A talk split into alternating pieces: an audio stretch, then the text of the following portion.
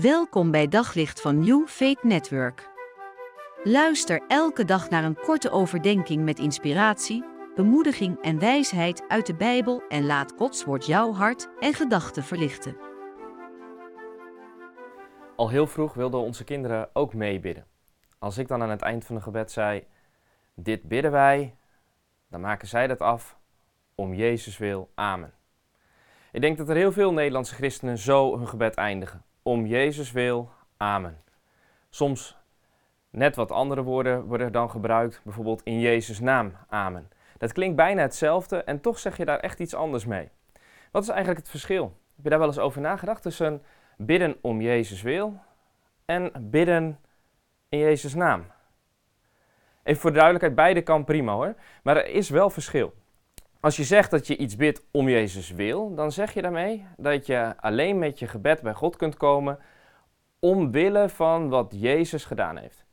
Alleen vanwege zijn offer aan het kruis kan, kan ik naderen tot God. Jezus heeft de weg voor gebed vrijgemaakt. Ik verdien het niet en toch mag ik bidden. Je zegt, ik bid dit niet omdat dat ik het verdiend heb, maar alleen uit genade om, om Jezus wil. Maar wat is dan bidden in Jezus' naam?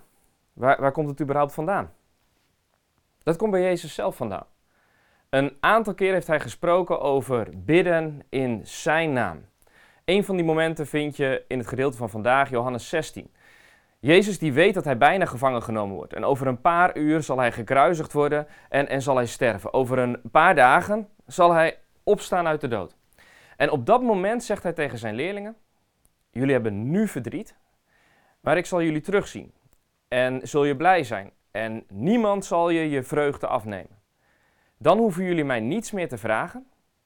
Maar, zegt Jezus, ik verzeker jullie, wat je de Vader ook vraagt in mijn naam, hij zal het je geven. Tot nu toe, zegt Jezus, hebben jullie niets in mijn naam gevraagd, maar vraag het en je zult het ontvangen. Dan zal je vreugde volmaakt zijn. Dus Jezus zegt: Ik verzeker jullie, wat je de Vader ook vraagt in mijn naam, hij zal het je geven. Dat klinkt als: ga maar winkelen bij mijn vader en noem bij de kassa even mijn naam, dan krijg je alles zo mee.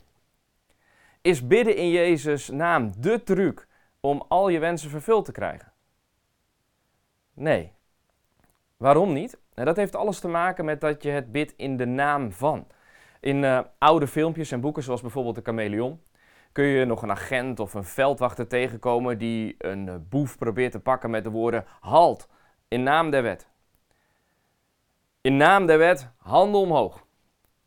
Je kunt niet iemand aanhouden in naam der wet op grond van, van zelfbedachte regels. Zo'n veldwachter kan het alleen maar doen als de wet echt verbiedt wat de boef doet.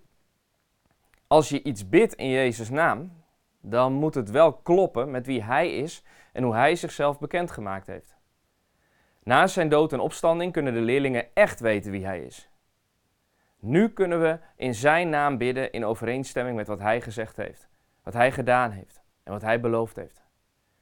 Jezus zegt: Als je God de Vader namens mij vraagt wat ik je beloofd heb, dan zal hij dat zeker geven.